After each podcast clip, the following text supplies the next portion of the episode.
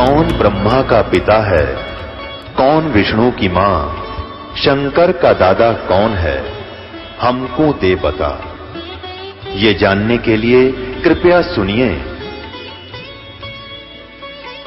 जगत गुरु तत्वदर्शी संत रामपाल जी महाराज के अमृत वचन, सर्व पवित्र धर्मों के पवित्र शास्त्रों के आधार पर। अपने शरीर में कमल बने हैं, ये जो मैंने बताया अभी आपको, और इनमें इन सभी देवताओं का ब्रह्मा, विष्णु, महेश, त्रिलोकीय और गणेश जी का और इस माया का और यहाँ इस काल का, ये हम यहाँ पर ऋणी हैं। जैसे पृथ्वी घूम रही है और इस पर हम सवार हैं। अब जैसे हम किसी मोटर गाड़ी में बैठते हैं, रेलगाड़ी में सौ किलोमीटर जाते हैं तो दस रुपये, सौ, बीस रुपये, पचास रुपये तुरंत मांग लेते हैं, और हमने इसके ऊपर सवारी करते हैं कितने योग हो गए गिनती नहीं। इसका किराया देना है, यहाँ सूर्य क्या प्रकाश पा रहे हैं, जल प्राप्त कर रहे हैं। यहाँ पृथ्वी से सेब संतरे का जो अन्न आहार कर रहे हैं, ये सब टैक्स हमारे ऊपर है।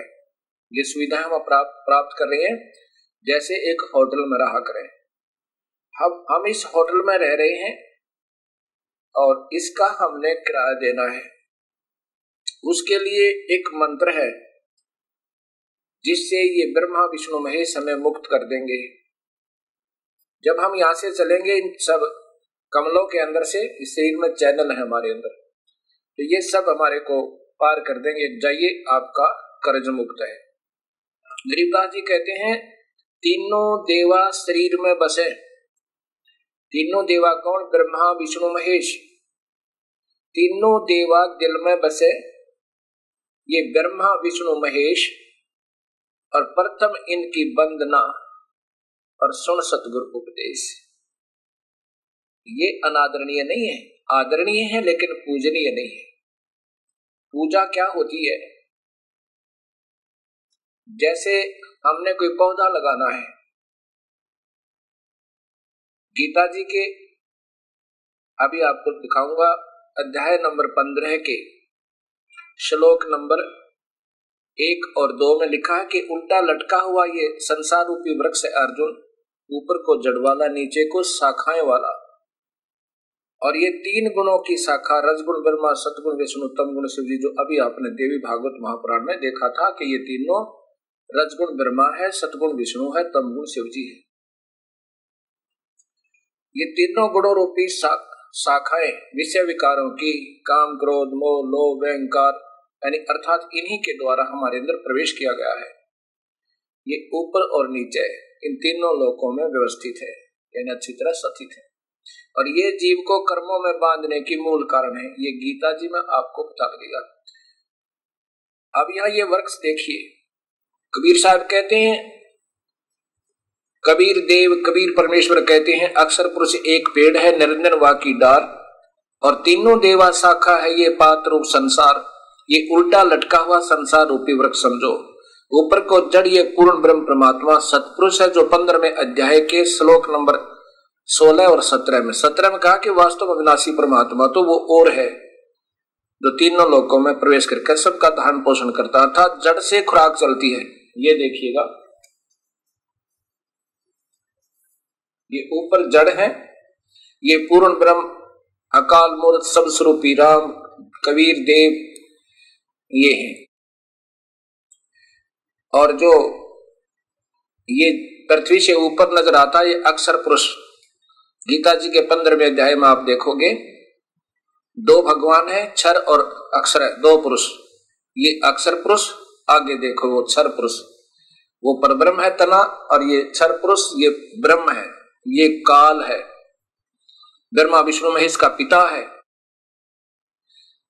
ये एक डार है, ये ज्योति निरंजन भी कहलाता है। ये ब्रह्मा विष्णु तीन शाखा है, त्रिदेवा शाखा है, और ये पात रूप संसार। अब क्या देखा आपने? और यही सोच करके आपने सारी गीता को समझना है, और इस पूरे ज्ञान को जो दास बता रहा है इसको ऐसे ही जानना होगा। तब हम ये नहीं सोचेंगे कि ये दास सबकी निंदा कर रहा है या किसी को छोटा या बड़ा बता रहा है, बिल्कुल नहीं। इतनी औकात इस दास की कहाँ है कि मैं किसी को छोटा बता दूं, क्योंकि हम सबसे निम्न हैं। यदि हमने कोई पौधा बीजना है तो उसकी पूजा किस चीज की करेंगे? पूजा करेंगे जड़ की। पूजा वही होती है जिससे पूरा आधारित हो जाए, उसी की पानी डालेंगे, उसमें खाद डालेंगे, एक गड्ढा बनावेंगे और फिर उम्मीद करेंगे टहनियों से फल लगेंगे, टहनियों के। यदि हम जड़ की पूजा नहीं करेंगे तो टहनियों को फल नहीं लगेंगे। इसलिए हम भक्तिहीन होकर, सद्भक्ति युक्त ना होकर के राक्षस स्वभाव के बन जाते हैं, ऐसा गीता जी का सातवां अध्याय प्रमाण देगा। अब ये टहनी अनादरणीय नहीं है लेकिन पूजनीय नहीं है। इस बात को जब समझ गए तो किसी के भी हृदय में इतना भी नहीं आएगा कि ये दास किसी की निंदा कर रहा है। नहीं, मेरी मजबूरी बन गई है सत्य ज्ञान कहने की। अब प्रसंग चल रहा है, जैसे पति भरता पूजा तो अपने पति की करती है और सत्कार सभी का करती है, रिश्तेदार का, भाई का, बहन का, देवर और जेठ का, देवरानी और जेठानी का, ननंद का, सास और ससुर का, क्योंकि उनका जो सत्कार जितना है उतना ही करती है, लेकिन पूजा नहीं कर सकती उनकी। पूजा अपने पति की करेगी। ऐसे ही हमने अपने मूल मालिक कबीर परमेश्वर को एज ए पति यानी हस्बैंड, पति माने हस्बैंड, मालिक, भगवान, कुलपति का मालिक मान के और उन्हीं की पूजा और फिर इन सब का सत्कार करना है। ये हमारे सहयोगी बनेंगे, फिर इन ब्रह्मा विष्णु महेश रूपी टहनियों का फल लगेंगे और ये फिर हमारे कर्म आधार पर हमें सब कुछ देंगे, सुविधा देंगे, अन्यथा नहीं देंगे, क्योंकि ये कर्म से कम या ज्यादा नहीं कर सकते। अब प्रसंग चल रहा था कि गीता जी भगवान श्री कृष्ण ने नहीं बोला, ये तो काल बोल रहा था श्री कृष्ण में प्रवेश करके। और श्री कृष्ण जी को अर्जुन कह देता है कि हे कृष्ण, मान रहे थे वो भी, अर्जुन भी के श्री कृष्ण बोल रहा है। कहते हैं हे भगवान, अर्जुन बोला कि इस पाप के युद्ध को करके राज भोगने से अच्छा तो हम भिक्षा का अन्न मांग के गुजारा कर लेंगे तो भी उत्तम है। फिर कहते हैं हे भगवान, आप हमारे गुरु और मैं आपका शिष्य हूं, मेरी बुद्धि काम करना बंद कर गई है कि कौन सा कर्म मेरे लिए ठीक है, युद्ध करूं या ना करूं। आप मुझे जो मेरे हित में हो, हमारे लाभ में हो, हमारे फायदे में हो, वो वचन कहना। लेकिन मैं नहीं मानता हूं कि आपका कोई भी उपदेश मुझे युद्ध के लिए राजी कर लेगा। मैं युद्ध तो करूंगा ही नहीं, पर अब मुझे कोई नेक सलाह दे दो। ये तो भूल जाना कि मैं युद्ध करूंगा। और इसी का परिणाम है गीता जी के अठारहवें अध्याय के अंतिम अध्याय के और तिहत्तरवें श्लोक में अर्जुन डरता हुआ कहता है कि हे भगवान, अब मैं समझ गया आपकी बात ने, मेरा मोह नष्ट हो गया और मैं युद्ध जैसे आप कहोगे ऐसे आपकी आज्ञा का पालन करूंगा। अब अठारहवें अध्याय में तीन चार श्लोक और बकाया रहते हैं। तिहत्तरवें श्लोक में जाकर के डरते ने अर्जुन ने कि यदि इस भगवान ने फिर वो विराट रूप दिखा दिया मेरा हृदय फेल हो जाएगा। और ये मान नहीं रहे हैं, ये युद्ध करवाना चाह रहे हैं। अब सामने काल देख कर, मृत्यु देख कर अपनी अर्जुन ने लड़ना ही अच्छा समझा कि मर के ना लड़ूंगा तो ये मार देगा, एक बार फिर दिखा दिया ये भयंकर रूप तो। और युद्ध में मर गए तो ये कह रहे हैं स्वर्ग चले जाओगे। भगवान बोल रहे हैं अर्जुन, तेरे दोनों हाथों में लड्डू है, युद्ध में मर गया तो स्वर्ग जाएगा और विजयी हुआ तो राज्य के सुख का भोग भोगेगा। और उसी गीता जी में कहते हैं अर्जुन, तो निष्काम भाव से युद्ध कर ले और जय और पराजय को भूल जा। अब जो ज्ञान दिया वो तो सत्य दिया, और जहां पर युद्ध करवाने की अटकलें लगाई वो अधूरी, वो व्यर्थ लगाई। तुझे कोई पाप नहीं लगेगा अर्जुन, ये तो मैंने सब मार रखे हैं। ऐसा युक्का लटकने लगा गया। और फिर आगे चल के युद्ध के बाद जब युधिष्ठिर ने यज्ञ किया, बुरे बुरे शोपन आने लगे। भगवान श्री कृष्ण के कहने से यज्ञ किया और भगवान श्री कृष्ण ने कहा कि तुमने जो युद्ध में जीव में हत्या की थी, बंधुघात किया था, वो तुम्हें हानिकारक है। फिर वो गीता के श्लोक कहेंगे जिसमें भगवान कहता है कि तुझे पाप नहीं लगेंगे अर्जुन, तेरे दोनों हाथों में लड्डू। जहां तक ज्ञान का सवाल है वो तो बिल्कुल सत्य है, और जहां तक ये अनर्थ कराने का सवाल है उसमें अपनी अटकलें इस भगवान काल ने जानबूझकर लगाई, वो स्पष्ट दिखाई देती है। अब युद्ध समाप्त हो जाता है और पांडव विजयी हो जाते हैं। युधिष्ठिर को राजगति प्रदान करके भगवान श्री कृष्ण कहते हैं कि मैं अब द्वारका जा, जाना चाहता हूं। सभी ने मिलकर एक प्रार्थना की भगवान श्री कृष्ण से कि आप शीघ्र ही द्वारका जाने वाले हो, हमें एक सत्संग करके जाना, भक्ति मार्ग समझा के जाना, जिसके आधार पर हम अपना जीवन सफल करें। उसके लिए एक स्थान और समय निहित हुआ, दिन और समय निहित हुआ। उस निश्चित दिन को, तिथि को सभी श्रोतागण आकर के सत्संग स्थल पर विराजमान हो रहे हैं। भगवान श्री कृष्ण और अर्जुन टहल रहे हैं उस सत्संग स्थल के अंदर एक पार्क में। उस दिन अर्जुन कहता है भगवान श्री कृष्ण से कि हे भगवान, आपने जो गीता जी का ज्ञान मुझे सुनाया था युद्ध के दौरान, वो आज ज्यों का त्यों सुनाना भगवान। अब मैं तो भूल गया हूं, क्योंकि युद्ध करना पड़ा ना, इस करके मैं भूल गया। तब श्री कृष्ण जी कहते हैं कि अर्जुन तो बड़ा श्रद्धाहीन, बड़ा बुद्धिहीन है, तो इतने निर्मल ज्ञान को क्यों भूल गया नादान, तुझे नहीं भूलना चाहिए था। अब फिर स्वयं कहते हैं कि मुझे तो मालूम नहीं, पूरा का पूरा मैं नहीं बता सकता, ज्यों का त्यों मैं नहीं कह सकता, अब मुझे याद नहीं।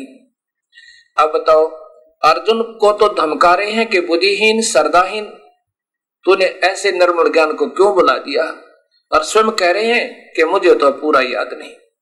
बताओ, अब मैं सत्संग कर रहा हूं परिभाषा प्रभु की, मेरे से कभी भी पूछ लेना जो मैंने आपको मौखिक सुनाया है। और आप जो सुन रहे हो, एक बार सुनने में ज्यादा से ज्यादा आपको बीस प्रतिशत, ज्यादा ही कोई इंटेलिजेंट है तीस प्रतिशत, एक सत्संग याद रहेगा।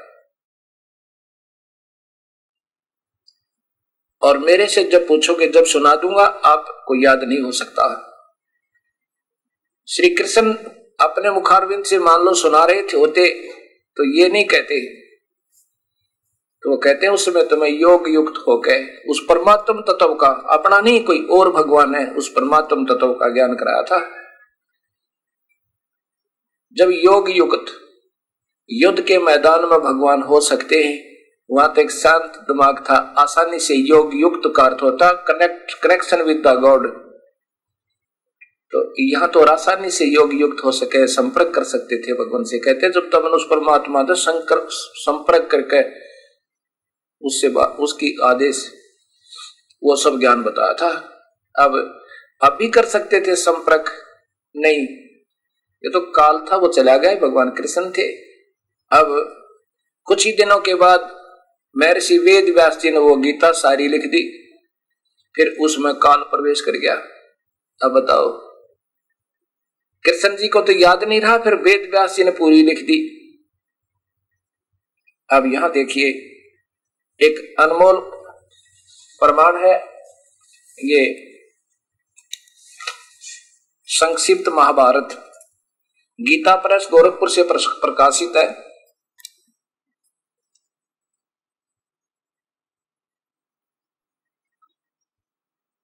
गीता प्रेस गोरखपुर से प्रकाशित है। ये द्वितीय भाग है मेरे पास, और इसमें ये स्पष्ट लिखा है,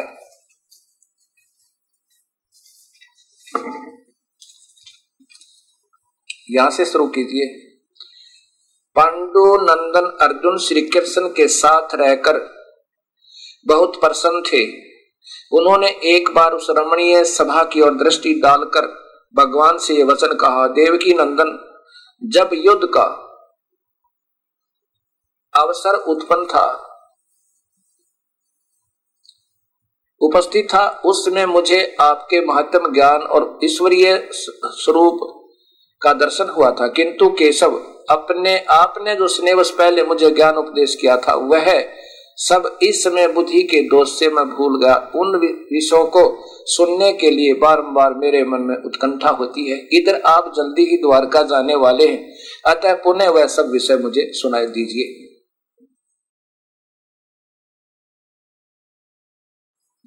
कृष्ण जी बोले, अर्जुन, उस समय मैंने तुम्हें अत्यंत गोपनीय विषय का श्रवण करा था। अपने स्वरूप भूत धर्म सनातन पुरुषोत्तम तत्व का परिचय दिया था और नित्य लोकों का भी वर्णन किया था, किंतु तुमने जो अपनी नासमझी के कारण उस उपदेश को याद नहीं रखा, यह जानकर मुझे बड़ा खेद हुआ। उन बातों का अब पूरा पूरा स्मरण होना संभव नहीं जान पड़ता। पांडुनंदन, निश्चय ही तुम बड़े बुद्धिहीन हो, श्रद्धाहीन हो, तुम्हारी बुद्धि अच्छी नहीं जान पड़ती। अब मेरे लिए उस उपदेश को ज्यों का त्यों दुहरा देना कठिन है, क्योंकि उस समय योग युक्त होकर मैंने परमात्म तत्व का वर्णन किया था। अब ये समझ लेना भक्तात्मा,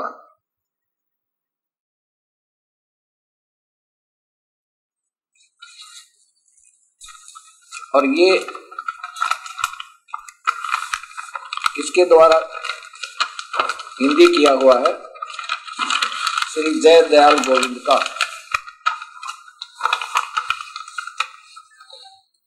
संपादक तथा संशोधक जय दयाल गोविंद का, जिन्होंने ये गीता जी का टीका भी किया हुआ है।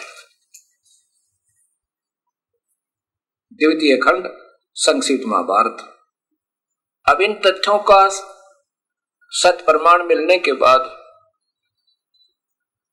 ये तो सवसिद्ध हो गया कि भगवान श्री कृष्ण ने तो गीता बोला ही नहीं था।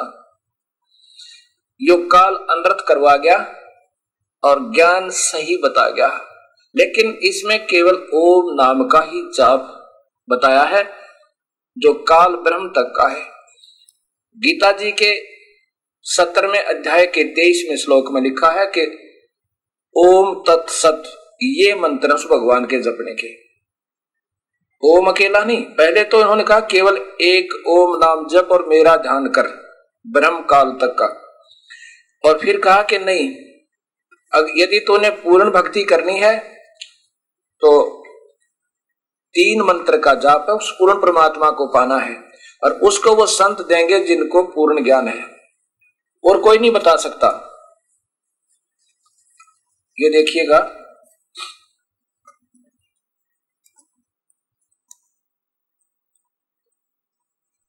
ये श्री मद भगवत गीता, गीता प्रेस गोरखपुर से प्रकाशित, और इसमें सत्तरवें अध्याय के तेईसवें श्लोक में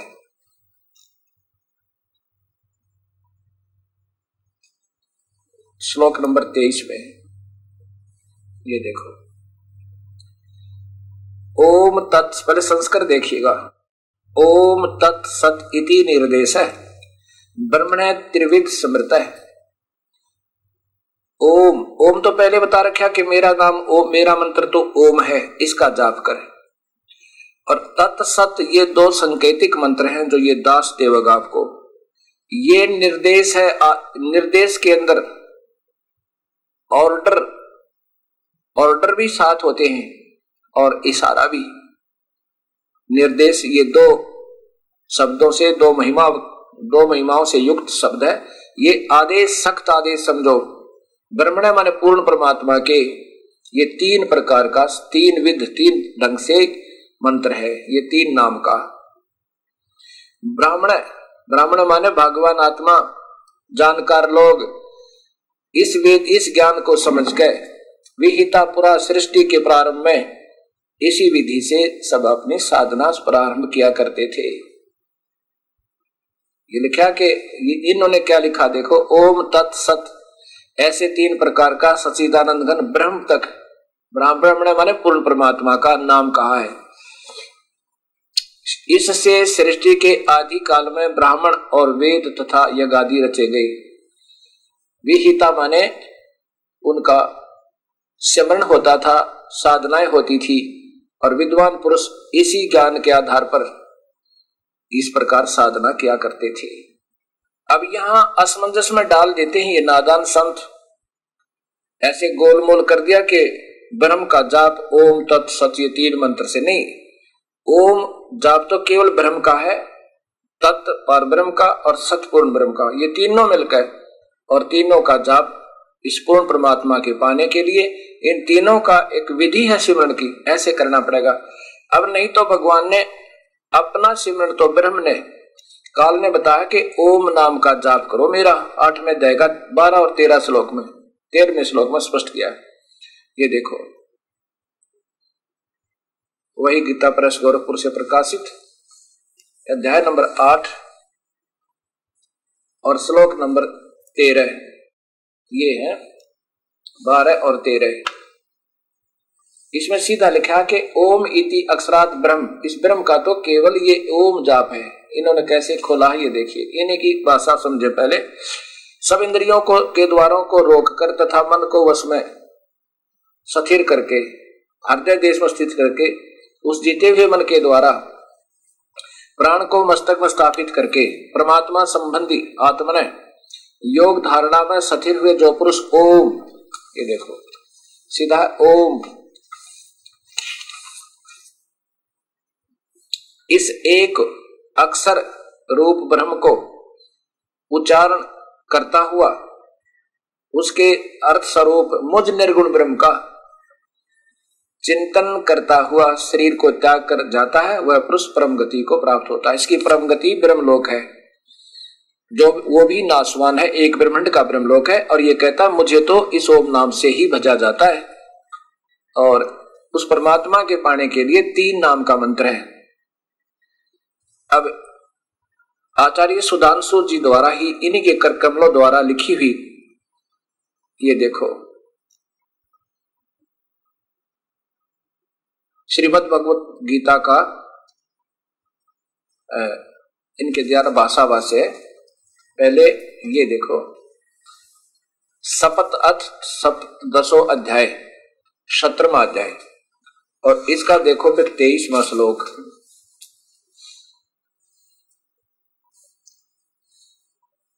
ओम तत् और सत इन तीनों नामों से ये स्पष्ट कर रहे हैं जिस परमात्मा का निर्देश किया गया है उसी परमात्मा ने सृष्टि आदि में वेदों ब्राह्मणों और यज्ञों की रचना की। ये तीन नाम, अब इनसे पूछा कोई आंखों वाले अंधे, फिर इन्हीं के द्वारा इसी गीता जी में फिर देखो ये अध्याय नंबर आठ में आचार्य सुधांशु जी द्वारा ही इनके करकमलों द्वारा भाषाभाष्य टीका अध्याय नंबर आठ श्रीमद् भगवद गीता और श्लोक नंबर बारह और तेरह आप स्वयं देखें।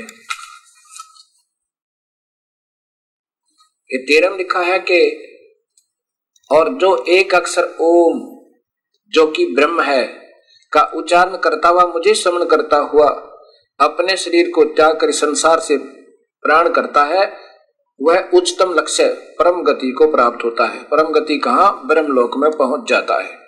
जैसा कि भक्तात्माएं सुन रही हैं इस सत्य ज्ञान को, ये तब शास्त्रों में प्रमाण है।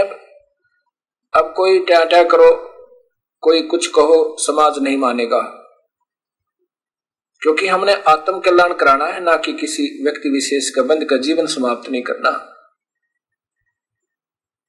अब गीता जी के सातवें अध्याय को आपके सामने पेश करता है ये दास। उसमें सबसे पहले श्लोक नंबर बारह से आपको शुरुआत होगी। उसमें क्या लिखा है कि ये तीनों गुण रजगुण सतगुण और तमगुण से जो कुछ भी हो रहा है अर्जुन ये तू मुझसे ही जान, लेकिन मैं इनमें नहीं हूं और ये मुझ में नहीं है। अब ये कौन कह रहा है? ये ब्रह्म बोल रहा है। श्री कृष्ण जी के शरीर में उस पुण्यात्मा श्री कृष्ण जी को तो मालूम भी नहीं मैंने क्या कहा था गीता में। ये देखिएगा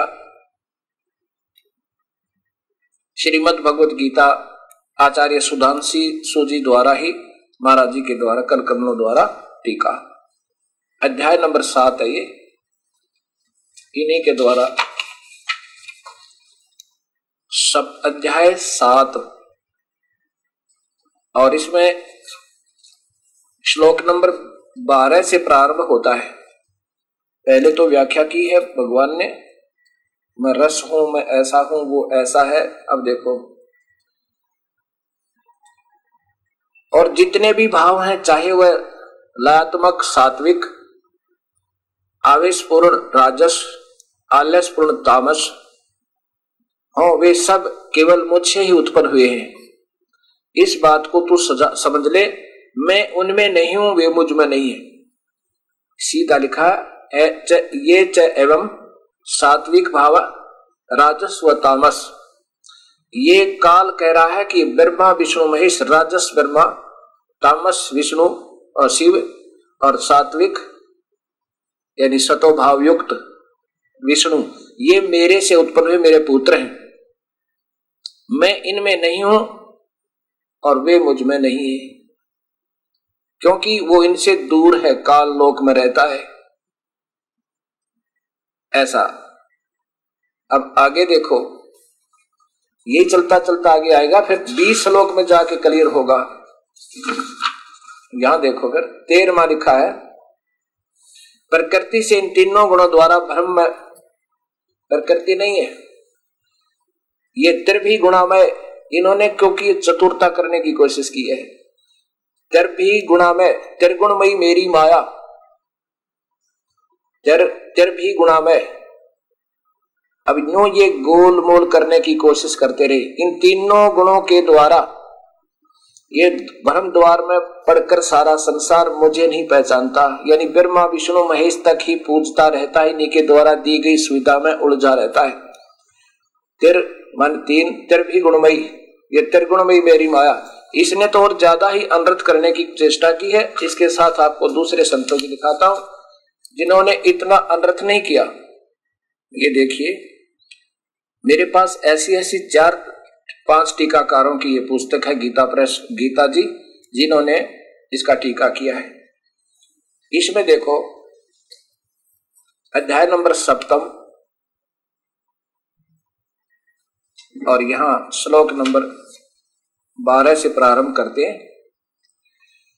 और भी जो सतगुण से उत्पन्न होने वाला, बिल्कुल सही लिखा, जितना इन महापुरुषों को ज्ञान था बिल्कुल सही लिखा, जहां ये विचल गए वहां पर फिर इन्होंने भी अनर्थ किया, अनर्थ, सही अर्थ नहीं बना। आगे लिखिए, सात्विक भाव हर जो रजोगुण से तथा तमोगुण से होने वाला, उन उनको तो मुझसे होने वाला ऐसा जान, परंतु उनमें मैं और वे मुझ में नहीं है, बिल्कुल सही लिख दिया। अब आगे देखो, क्योंकि इन तीनों गुणों का जिक्र चल रहा है और ये स्पष्ट लिखते हैं, गुणमयी मेरी, ये तेर, तेरवा श्लोक है, ये सीधा लिखा, अर्थ देखिए कितना प्यारा, त्रिभी गुणमयी भावम एवं एभी सर्वम इदम जगत मोहितम न अभिजानते माम एभे प्रभवम। इसका वास्तविक अर्थ तो ये है कि ये तीनों गुणों के द्वारा ये भ्रमित रजगुण ब्रह्मा, सदगुण विष्णु, तमगुण जी शिव जी के द्वारा दी जाने वाली अक्षणिक सुविधा के आधार पर भ्रमित, इन्हीं के ऊपर आश्रित चक्कर काट रहा है वो मैं, और जिसके कारण मुझ पर ही उलझा हुआ है। इसलिए उस परम अवम न अभिजानती, उस परम अविनाशी परमात्मा को नहीं जानते। फिर भी इन्होंने जैसा भी किया है अपनी सूझबूझ से कुछ कोशिश की है नजदीक करने की। गुणों के कार्य रूप सात्विक, राजस और तामस, बिल्कुल ब्रह्मा विष्णु महेश, ये समझते चलो साथ में, इन तीनों प्रकार के भावों से ये सारा संसार प्राणी समुदाय मोहित हो रहा है। इसलिए तीन गुणों से परे, ब्रह्मा विष्णु महेश से ऊपर मुझ अविनाशी को नहीं जानते, चल ऐसा ही मानकर चले। इनसे परे कहां है? ये काल लोक में। जैसा कि आप फिर देखिए ब्रह्मांड का चित्र, क्योंकि साथ साथ आपने देखना पड़ेगा। ये एक ब्रह्मांड का चित्र है। अंड और ब्रह्मांड और पिंड इसी को कहा है। ये ब्रह्मा ये ब्रह्मा विष्णु और शिव जी ये नीचे है। यहाँ एक ब्रह्मलोक में ये काल रहता है, कहता मैं इनमें नहीं हूं और मैं इनसे परे हूं, ये भी मुझे नहीं जानते। ये इन्हीं के द्वारा दी जाने वाली अक्षणिक सुविधा में इन देवताओं के ही चक्कर में रहते हैं। अब देखिएगा ये इक्कीस ब्रह्मांड काल के चित्र, ये चार महाब्रह्मांड हैं। एक ब्रह्मांड में एक महाब्रह्मांड में ये पांच ब्रह्मांड हैं। ये महाब्रह्मांड और इनमें ये पांच पांच ब्रह्मांड जो अभी आपने देखे थे, इनमें ये ब्रह्मा विष्णु महेश है, जिसमें इनको अजर अमर बता रहे थे ये अनजान महात्मा। ये काल इनसे इसमें इन हर एक ब्रह्मांड में तो ये काल रूप में रहता है, और यहाँ ये महाकाल रूप में इनसे भी न्यारा और रहता है। इक्कीस बीस ब्रह्मांडों को बांध के इक्कीसवें ब्रह्मांड में यहाँ महाकाल रूप में रहता है। यहाँ पर यह तपतशिला है, इन जीवों को बोल के खाता है। इसलिए कह रहा है कि मैं इनसे परे, तीन गुणों से परे, ब्रह्मा विष्णु महेश से दूर, ये मुझे नहीं जानते। अब ये देखिए अध्याय नंबर सात का श्लोक नंबर चौदह। अब ये टीकाकार जय दयाल गोविंद का, गीता प्रेस गोरखपुर से प्रकाशित है। इस महापुरुष ने कम अनर्थ किया है, जहां बिल्कुल ही समझ से बाहर होगी तभी किया है, और ये सुधांशु जी ने जानबूझकर अनर्थ किया है। ये देखो वो चतुरता दिखाई अपनी। इसमें देखो चल रहा देवी देवी ही ऐसा गुणमयी मम माया दुर्ततया माम एवं ये परपदंते माया एताम त्रंते त्रंती ते। अब देखो उसी तीन तीन गुणों वाली माया का ब्रह्मा विष्णु महेश का जिक्र चल रहा है, क्योंकि यह अलौकिक अर्थात अद्भुत गुणमयी मेरी माया बड़ी दुस्तर है, बड़ी दुष्ट है, कठिन है, खतरनाक है, और जो मुझको निरंतर बजते हैं वे इस माया का उल्लंघन कर जाते हैं। आगे देखो, क्योंकि इन तीन गुणों का ही जिक्र चल रहा है। ने माम दुस ने माम दुस करतिन मूढ़ा परपदंते नराधमा माया। ये देखो माया या माया के द्वारा, इस तीनों गुणों रूपी माया के द्वारा अपहर्त ज्ञाना असुरम भावम आश्रिता। ओहो, माया के द्वारा, इस त्रिगुणमयी माया के द्वारा, क्योंकि उस त्रिगुणमयी माया का जिक्र चल रहा है। ये तो ब्रह्मा विष्णु महेश के जाल द्वारा, रजगुण ब्रह्मा सतगुण विष्णु तमगुण जी शिव जी द्वारा, जिनका ज्ञान हरा जा चुका है। ये देखो ऊंचा देखो, पूरा खुला देखो अच्छी तरह। माया या माया के द्वारा जिनका ज्ञान हरा जा चुका है, वो असुर भावम के जो केवल ब्रह्मा विष्णु महेश तक के दिए जा रही सुविधा, उन्हीं की पूजा से वो असुर भाव को धारण किए हुए असुर भावम आश्रिता नराधम, मनुष्यों में महानीच, मनुष्यों में नीच अर्थात गंदे कर्म करने वाले दुष्कर्तिन। ब्रह्मा तीनों गुणों की पूजा को तो दुष्ट कर्म बताया है, दुष्कृत दूषित कर्म करने वाले मूड लोग मुझको नहीं बजते। आप सुधांशु जी की चतुरता दिखाता हूं आपको, अनर्थ करने की कितनी अजब कोशिश की है, जो कि नहीं चाहिए थी। समझ में ना आवे तो चुप हो जावे। अब वही सातवां अध्याय, आदरणीय आचार्य सुधांशु जी महाराज द्वारा टीका देखियो श्रीमद् भगवत गीता का। ये देखो पहले अध्याय नंबर वही सात है, श्लोक नंबर चौदह देखो क्या कहते हैं। मेरी इस गुणमयी देवी माया को जीतना जीत पाना बहुत कठिन है, परंतु जो लोग मेरी शरण आते हैं उसको पार कर जाते हैं। अच्छा आगे देखो, बुरे कर्म करने वाले जो मूर्ख है, जो मनुष्यों में नीच है, नराधम, जिनकी बुद्धि भ्रम के कारण बह गई है, और जो असुरी भाव के हुए मेरी शरण में नहीं आते। बता ये ये ये गोल गोल कर दिया माया, इस त्रिगुणमयी माया के द्वारा। अब देखो इस महापुरुष का, अब ये जानबूझकर सच्चाई को छुपाने की भरसक प्रयत्न चेष्टा की गई है। अब आप देखिए ये देखो इसी महापुरुष के द्वारा श्री जय दयाल गोविंद जी के द्वारा ये पंद्रहवां श्लोक ये अध्याय नंबर सात का माया है, स्पष्ट है।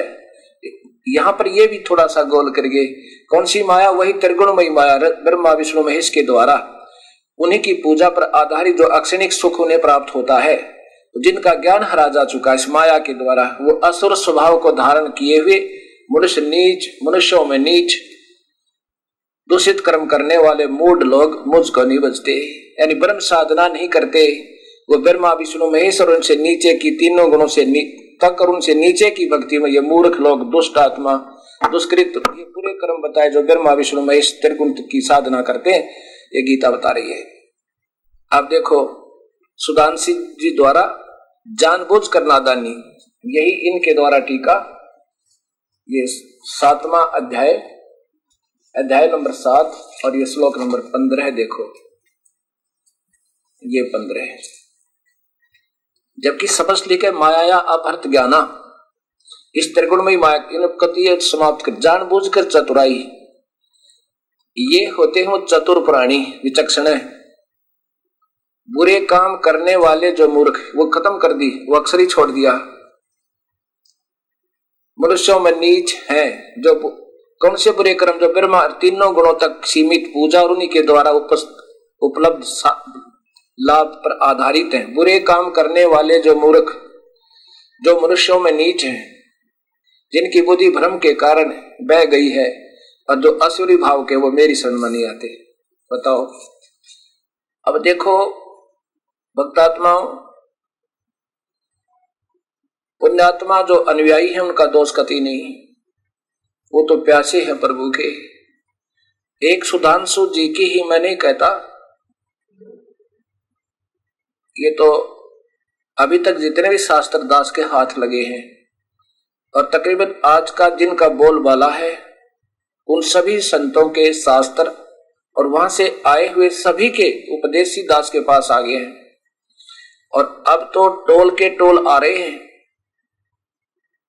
और कह रहे हैं हमने जीवन खो दिया। अब ये अनजान व्यक्ति जिनको ज्ञान नहीं था तो चुप हो जाते, क्या जरूरी था टीका करना? ये पहले महापुरुषों ने जैसा ज्ञान था वैसा कर ही दिया था, इसको और उलझाना काहे की बुद्धिमता थी। इनके लिए कबीर साहब की पुण्यात्मा, उनको जिन्होंने उस कबीर परमेश्वर को आंखों देखा, उनके सतलोक में कि ये परमेश्वर है, फिर आकर देखा कि कबीर साहब का ज्ञान ना मिलने से ये अनजान मार्गदर्शक, ये अपने सूझबूझ से सच्चाई को उलझा देते हैं और इन भोली आत्माओं को अपने पीछे मीठी मीठी बात बनाकर लगा देते हैं। गरीबदास जी कहते हैं ये चातुर प्राणी चोर हैं, जो शास्त्रों को गुमराह कर रहे हैं उनमें फेर बदल कर देते हैं, जानबूझकर अर्थ नहीं कर रहे, अनर्थ कर देते हैं। ये चातुर प्राणी चोर है, मोट मुग्ध है ठोठ, जो इनके पीछे लगे हुए वो भोली आत्मा है।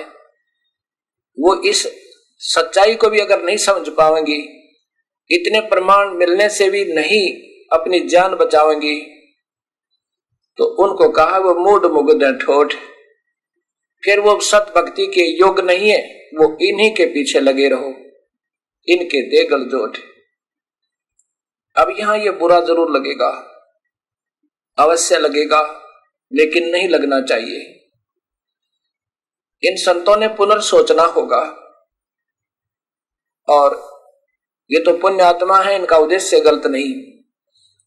जैसे दास ने बार बार बताया है कि ये स्वयं चाहते हैं कि संसार को कुछ देव भक्ति मार्ग पर लगाएं, लेकिन स्वयं ही अधूरे हैं ये बेचारे। देव हैं क्या, जो दिन रात मेहनत करते हैं, सत्संग करते हैं, गर्मी सर्दी नहीं देख रहे हैं, लेकिन आम के स्थान पर बबूल का बीज दे देना वो कौन सी समझदारी है? फिर रो आबाद में बैठ कर बीजने वाला, इससे अच्छा तो चुप रहे बढ़िया।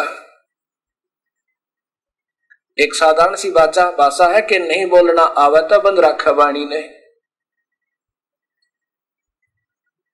बीजक की बाता कहें ये बीजक ना ही आथ, ये पृथ्वी डोबन उतरे कह मीठी बात। बीजक की बाता कहें बीजक ना ही पास, औरों को तो बात बतावे, ज्ञान सुना में आप जाओगे निराश, आप खाली जाएंगे।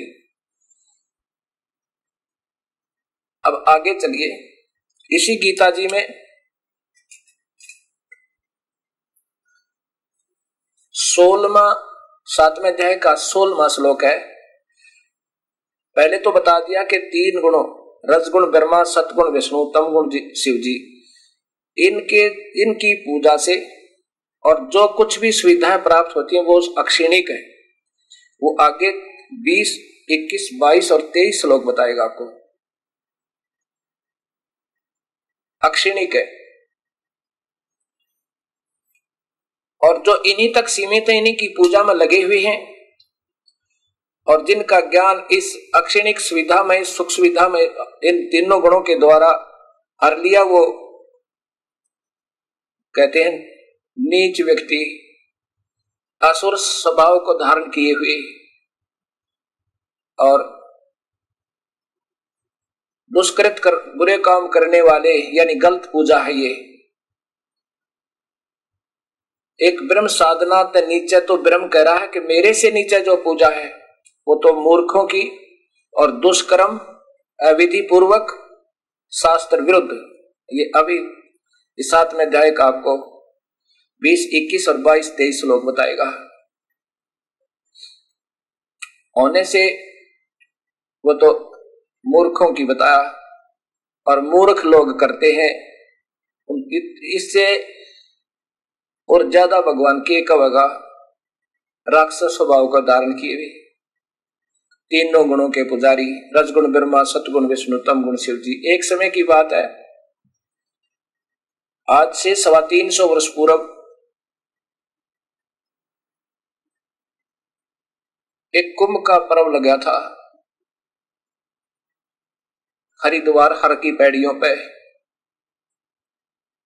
और उस शुभ दिन को स्नान करने के लिए इन नादानों की दृष्टि अपने दृष्टिकोण है, क्योंकि गीता से बाहर की साधना है ये कुंभ की पर भी लेना, इसलिए अविधि पूर्वक है, क्योंकि गीता में नहीं लिखा वो और वेद में नहीं लिखा। कबीर साहब, गरीबदास जी, गुरु नानक देव जी, धर्मदास जी, इनकी वाणी में नहीं लिखा, वो अविधि पूर्वक है। कुंभ का पर्व निश्चित हुआ, लाखों की, हजारों की संख्या में ये तीनों गुणों के उपासक, ब्रह्मा विष्णु महेश के उपासक, पुरी गिरी और साथ में वैष्णो साधु, नागा साधु, ये सब अपने अपने खेमों में इकट्ठे हो गए। जब आया नहाने का समय, सभी अपने अपने अपने संप्रदाय के साथ, अपने समूह के साथ प्रस्थान किया स्नान स्थल पर, हर की पैड़ियों पे। वहां जाकर नागा साधु सबसे पहले पहुंच के कहने लगे, नागा जो बिल्कुल नगन रहते हैं, कि सबसे पहले हम स्नान करेंगे, हम त्यागी और बैरागी हैं, हम सर्वश्रेष्ठ हैं, हम वस्त्र तक की इच्छा नहीं, हम निरीच्छा है, निर्मोही है।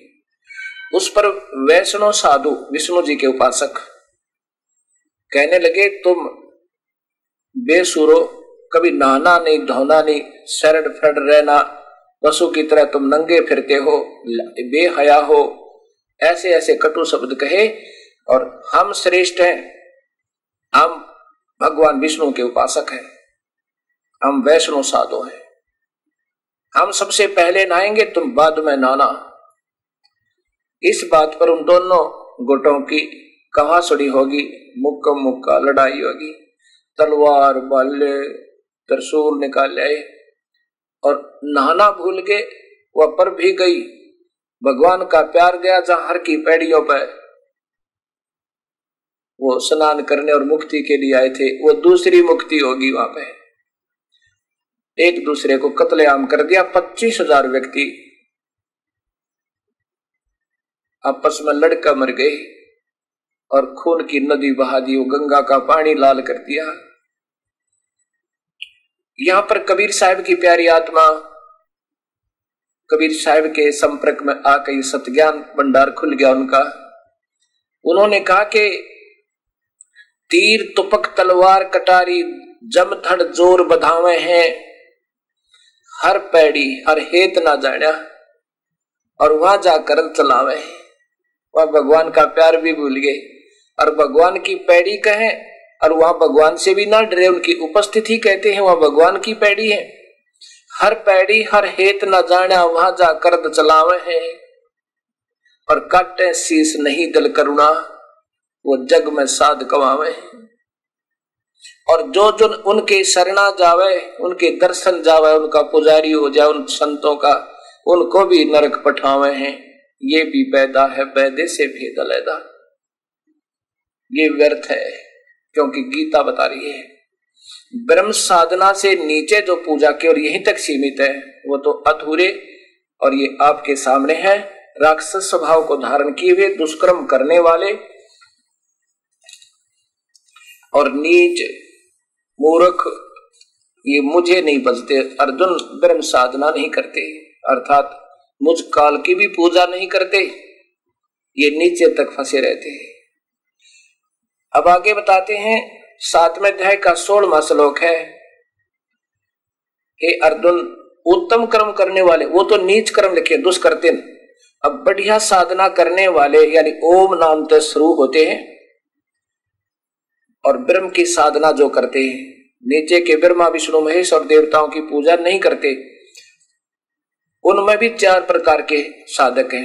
एक तो अर्थार्थी अपने धन लाभ के लिए, और दूसरे अर्थ अर्थ होते हैं अपने कष्ट निवारण के लिए, और जिज्ञासु ज्ञान प्राप्ति करने के लिए केवल ज्ञान पढ़ते हैं, शास्त्रों का पठन पाठन करते हैं, और वही चौथे ज्ञानी जिन्होंने ज्ञान प्राप्त कर लिया, ज्ञान योग युक्त हो गए, जितना उन्हें ज्ञान हुआ कि ब्रह्म साधना से नीचे तो बिल्कुल नहीं करनी, तो वो ज्ञानी बहुत श्रेष्ठ है। वो ज्ञानी मुझे प्यारे और उनको मैं प्यारा, क्योंकि उन ज्ञानियों को ज्ञान हो गया, वेदों के आधार ज्ञान हुआ कि एक ब्रह्म न छोड़कर नीचे की पूजा नहीं करनी।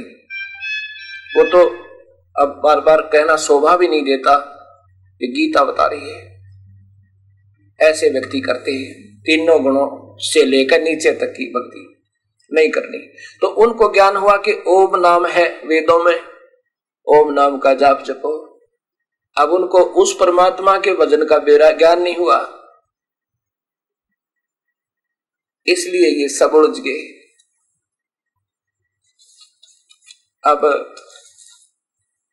केवल ओम नाम पर बैठे रहे और खूब दिन रात साधना की, जैसे चुनक ऋषि ने, दुर्वासा जी ने और कपिल मुनि जी ने आदि आदि। ये ज्ञानी आत्मा, अब अठारहवां श्लोक स्पष्ट करता है कि ये ज्ञानी आत्मा जिनको ज्ञान हुआ वेदों के आधार पर कि नीचे की तीन गुणों की भक्ति तो व्यर्थ मूर्ख लोग करते हैं, ब्रह्मा विष्णु महेश और उनके नीचे के देवताओं की, वो तो नादान व्यक्ति करते हैं, क्योंकि ये गीता जी का सातवें अध्याय का पंद्रहवां बारह से पंद्रह श्लोक स्पष्ट करता है, आपके सामने है। इसलिए उन्होंने ओम नाम के जाप को पूर्ण परमात्मा का मान के और अपने शरीर की भी परवाह नहीं की, न्यौछावर कर दिया, दिन रात साधना की, ओम नाम का ध्यान लगा कर जाप करते करते उनमें प्रभु नहीं मिला, क्योंकि ओम नाम के जाप से परमात्मा प्राप्ति नहीं, ये काल का जाप है, और काल कहता मैं किसी मंत्र से मिल नहीं सकता, प्रभु तो मिलता नहीं।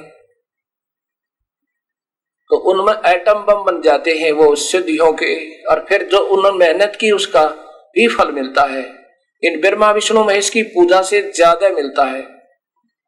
वो ब्रह्मलोक में एक स्वर्ग बना रखा है, महास्वर्ग, जो आपको बार बार चित्र में दिखा रहा है दास, ये वहां पहुंच जाते हैं। पहले तो यहाँ इनसे अपना काम लेता है, इन्हीं के अपने रिमोट से इनको यहाँ प्रयोग करता है, और फिर जो ये पाप करते हैं अपनी सिद्धि के द्वारा, उनका पाप कर्म में इनका लेखा लिख देता है,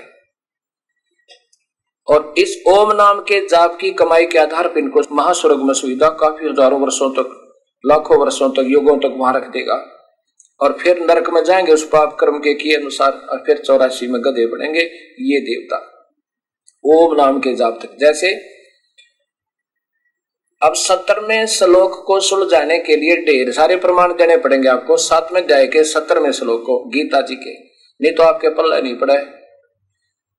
अब समझ में आ जाएगा। अब जैसे इन महापुरुषों ने जाना कि ओम नाम वेदों में लिखा है, लेकिन ये नहीं जाना कि इससे आगे और भगवान भी लिखा है, और इस आधार पर महापुरुषों ने साधनाएं की। इसके बीच में थोड़ा सा और आपको दिखाता हूं। अब देखो, आचार्य सुधांशु जी द्वारा वेद सरिता में इन्होंने ये आत्म तत्व का बोध, इसके अंदर ये श्लोक दिया है कि यजुर्वेद का चालीसवें अध्याय का पंद्रहवां श्लोक, यजुर्वेद। अब देखो, वायुर अनिलम अमृतम एतद भस्मानात् शरीरम ओम कर्तो समर कल्वे समर कर्तम समर। इसका अर्थ बनता है कि ओम नाम का जाप काम करते करते स्मरण करो, विशेष कल्बे माने कसक के साथ करो, स्मरण करो और अपना कर्तव्य समझकर स्मरण करो केवल ओम नाम का। और उससे क्या होगा, वायु यानी आपके शरीर जो बारह प्राणों से बना हुआ आपका लिंग शरीर, एक सूक्ष्म शरीर, वो अमर हो जाएगा। जब ये तेरा सथुर शरीर का बसमान अंत होगा। इन्होंने सरलार्थ करने की चेष्टा की है, लेकिन ये नहीं बता क्या का स्मरण करे, ओम नाम को बिल्कुल छोड़ दिया। हे मनुष्य, शरीर में बैठे हुए प्राण तत्व और परमात्म तत्व के कारण ही शरीर चलता है। आत्म तत्व विनाशी है, शरीर भस्मांत है अर्थात भस्म होने वाला है, शरीर नश्वर है, आत्मा विनाशी तत्व है। कर्तम समर कर्तम समर के, हे जीव अपने कर्मों को याद कर, अपने कर्तव्य को याद कर, कर्मशील बन, यथार्थ शक्ति को याद कर, तेरी सामर्थ्य शक्ति क्या है, जो कुछ किया है तुम्हारा वह अतीत तुम्हें क्या प्रेरणा दे रहा है, क्यों भूल भूले हुए हो क्या। अब इसका वास्तविक और भी संतों के द्वारा दिखाऊंगा आपको, ऋषियों के द्वारा। करना था और क्या कर बैठे, इस चिंतन को करो। इस उपदेश को हम उपनिषद के रूप में भी जानते हैं। ईशोपनिषद में जो मंत्र पाए हैं वे बड़े अद्भुत हैं। ढाई सौ तरह के उपनिषद, वो वास्तविकता को छोड़ छाड़ के और पता नहीं कहाँ के कहाँ कहाँ के कहाँ पहुंच गए, ये पूर्ण देख लिया इस दास ने। अब ये ओम नाम का जाप सीधा लिखा इसमें कि ब्रह्म का जाप केवल ओम है। इस ब्रह्म का जाप जैसे गीता जी ने बताया, ये ओम जाप है, ये काल का जाप है, इससे नीचे नहीं कोई स्मरण करना। इसका भी स्मरण अपना विशेष कसक के साथ काम करते करते, समाधि समुद्धि नहीं लगानी, ना कोई कठिन तप करना, साधारण भाव से काम करते करते और विशेष कसक के साथ अपना कर्तव्य समझ कर याद कर। इससे क्या होगा, वायुर अनिलम अमृतम इदत, इससे तेरे बारह प्राणों का शरीर, वो सूक्ष्म शरीर में शक्ति आ जाएगी, इतना अमर हो जाएगा, लेकिन मुक्त नहीं है। उससे क्या होगा, बसमान शरीरम, शरीर तेरा सथुर शरीर जब अंत होगा, ये लिंग शरीर बन जाता है, जैसे सुखदेव का बन गया था, लेकिन फिर भी मुक्त नहीं हुआ। फिर राजा जनक से जनक से नाम लिया, उससे पहले उस शक्ति से वो आकाश में भी उड़ जाता था, फिर भी अधूरा था। अब इसमें आगे और दो श्लोक हैं, सोलह और सत्रह, और सुनाता हूं आपको। वो इन्होंने नहीं लिए क्योंकि इनकी पहुंच से बाहर है महापुरुषों से। ये देखिएगा, यजुर्वेद महर्षि दयानंद सरस्वती द्वारा इनका टीका है। ये विद्वान पुरुष थे, लेकिन ये पूर्ण ज्ञान नहीं था इनको। इन्होंने जितना इनका समझती उतना सही किया। ये देखो, वही चालीस चतुर्थ चतवारिसो अध्याय, चालीसवां अध्याय और श्लोक नंबर पंद्रह, ये पंद्रह। वायुर अनिलम अमृतम इथेतम अस्मांतम शरीरम ओम कर्तस कर्तो समर कल्बे समर और कर्तम समर समर। हे कर्तो यानी काम करने वाले जीव, तू शरीर छूटने के समय ओम, अब उस महापुरुष ने ओम का जिक्र नहीं किया वहां पर, ओम नाम, इस नाम वाच्य ईश्वर को स्मरण का स्मरण कर किल्बे माने अपने सामर्थ्य के लिए परमात्मा और अपने स्वरूप का समर स्मरण कर कर्तम अपने किए का समर स्मरण कर इस संसार का वायु धनज्जा आदि रूप वायु अनिलम कारण रूप। अब देखो वायु अमृतम अविनाशी कारण को धारण करता हुआ अथा इसके बाद अंतर इदम शरीरम नष्ट होने पर ये भी ये सारे तुक्के ही लगाए। अब दास बताओगा इसका फिर आम शब्दार्थ करवाना किसी समझदार थे। अब सोलमा देखो ये सोलमा है कि अग्नि माने परमेश्वर की नय माने रक्ष अग्नि है सोपथा सोपथा माने सत्विधि से भक्ति करने से कोई और परमात्मा इस ओम ते ब्रह्म ते न्यारा उसकी ढंग ते पूजा सोपथा माने विधिवत सोपथ पथ माने वे ऑफ वर्शिप सच्ची अच्छी विधि से जो जाप करते हैं वो उनके पाप कट जाते हैं। और देखो ये दोनों तक अपने हिसाब से किया। फिर देखो ये सिर्फ संस्कार दिखा रहा हूं फिर शब्दार्थ करूंगा मैं दास आपका। ये सत्रहवां श्लोक है इसमें स्पष्ट है कि एक और परमात्मा है युक्त ब्रह्म तो केवल खम्भ माने स्वर्ग खम्भ का अर्थ स्वर्ग ओम नाम के जाप से ये काल भगवान केवल स्वर्ग तक ले जा सकता है लेकिन वो परमात्मा और है जो सथाई सुख देता है आदित्य पुरुष है। ये देखो अब इन्होंने कोशिश की है सच्चाई को सामने लाने की लेकिन ये भी उलझ गए क्योंकि इन्होंने पहले सत्यार्थ प्रकाश का ये रचना कर दी। हे मनुष्य जिस हिरण्य में हिरबेन हिरमेन का अर्थ होता है सोने जैसा इन्होंने ज्योत स्वरूपी पात्रेण माने रक्षक बुद्ध से पात्रेण का अर्थ होता अधिकारी हंस सतस्य उपैले सुपथा अर्थात सत अविनाशी। चलो जैसा भी इन्होंने किया आगे देखो मुखम जो मैं सिद्ध कराना चाहता हूं इसमें मुख के तुल्य उत्तम अंग का प्रकाश किया जाता है जो यहां से देखो जो वह प्राण या वायुमंडल में पूर्ण परमात्मा और है और वह तो प्रोक्ष है वो तो गुप्त है एक भगवान और है इस ब्रह्म तो ऊपर वो गुप्त है।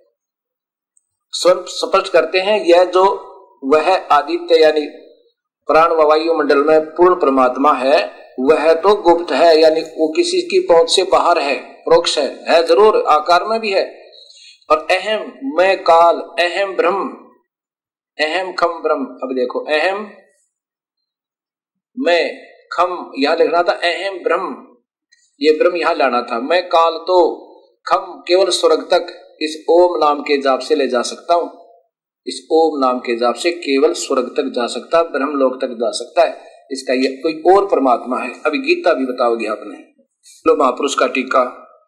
गरीबदास जी कहते हैं एक ना भूला दो ना भूली भूली सब संसारी। कबीर साहब कहते हैं कहते मेरे साथ दो भाई मुझे सब ही भूले पाए और फिर आके सत भक्ति जगाई। ये है यजुर्वेद सरल हिंदी भावारत सहित इनके कौन है लेखक संपादक वेद मूर्ति तपोनिष्ट पंडित श्री राम शर्मा आचार्य। देख कितनी उपाधि ला रखी महापुरुष के और इन्होंने भी ऐसे ही गोल कर लिया। ये देखिएगा वही श्लोक है यजुर्वेद का और पंद्रहवां श्लोक देखो इधर ये सोलह ये पंद्रहवां देखो वायुर अनिलम अमृतायथम भस्मांतम शरीरम ओम करतो समर किल्वे समर और करते समर। यह जीवन वायु अग्नि आदि तथा अमृत सनातन आत्मा चेतन के संयोग से बना शरीर को के तो अनंत भस्म हो जाने वाला है। ये संकल्प करता तू परमात्मा का स्मरण करो अपनी सामर्थ्य का स्मरण करो जो कर्म कर चुके हो उनका स्मरण करो ओम नाम का कितना जय करनी सीधा के ओम करतो समर ओम नाम का जाप काम करते करते समर कल्बे समर कलबलाट के साथ बड़ी कसक के साथ स्मरण करे और अपना कर्तव्य समझ कर करके मनुष्य जीवन का यही कर्तव्य है ओम नाम जाप। क्योंकि वेदों में और गीता में अब इतने बड़े वेद में से एक श्लोक को निकालकर कोई निर्णय नहीं लिया जा सकता अब इस दास ने एक पुस्तक बनाई है परिभाषा प्रभु की, ये आपके सामने आओगी अभी। अब इसमें आप आपको मिलेगा ये चालीसवें अध्याय का पूरा विवरण। इसमें प्रारंभ कहां से होता है ये देखिएगा, कितना स्पष्ट ज्ञान है। इसका जो प्रथम श्लोक है कि ईशावास्यम,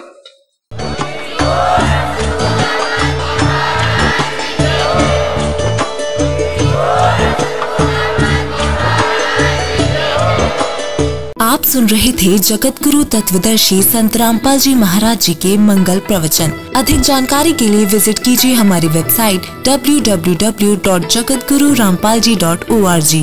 संत रामपाल जी महाराज जी के शुभ आशीर्वाद से पूरे विश्व भर में पाँच सौ से भी ज्यादा नाम दीक्षा केंद्र हैं, जिन पर संत रामपाल जी महाराज जी द्वारा ऑनलाइन निशुल्क नाम दीक्षा दी जा रही है। अपने नजदीकी नाम दीक्षा केंद्र का पता करने के लिए संपर्क करें eight two two two eight eight zero five four one.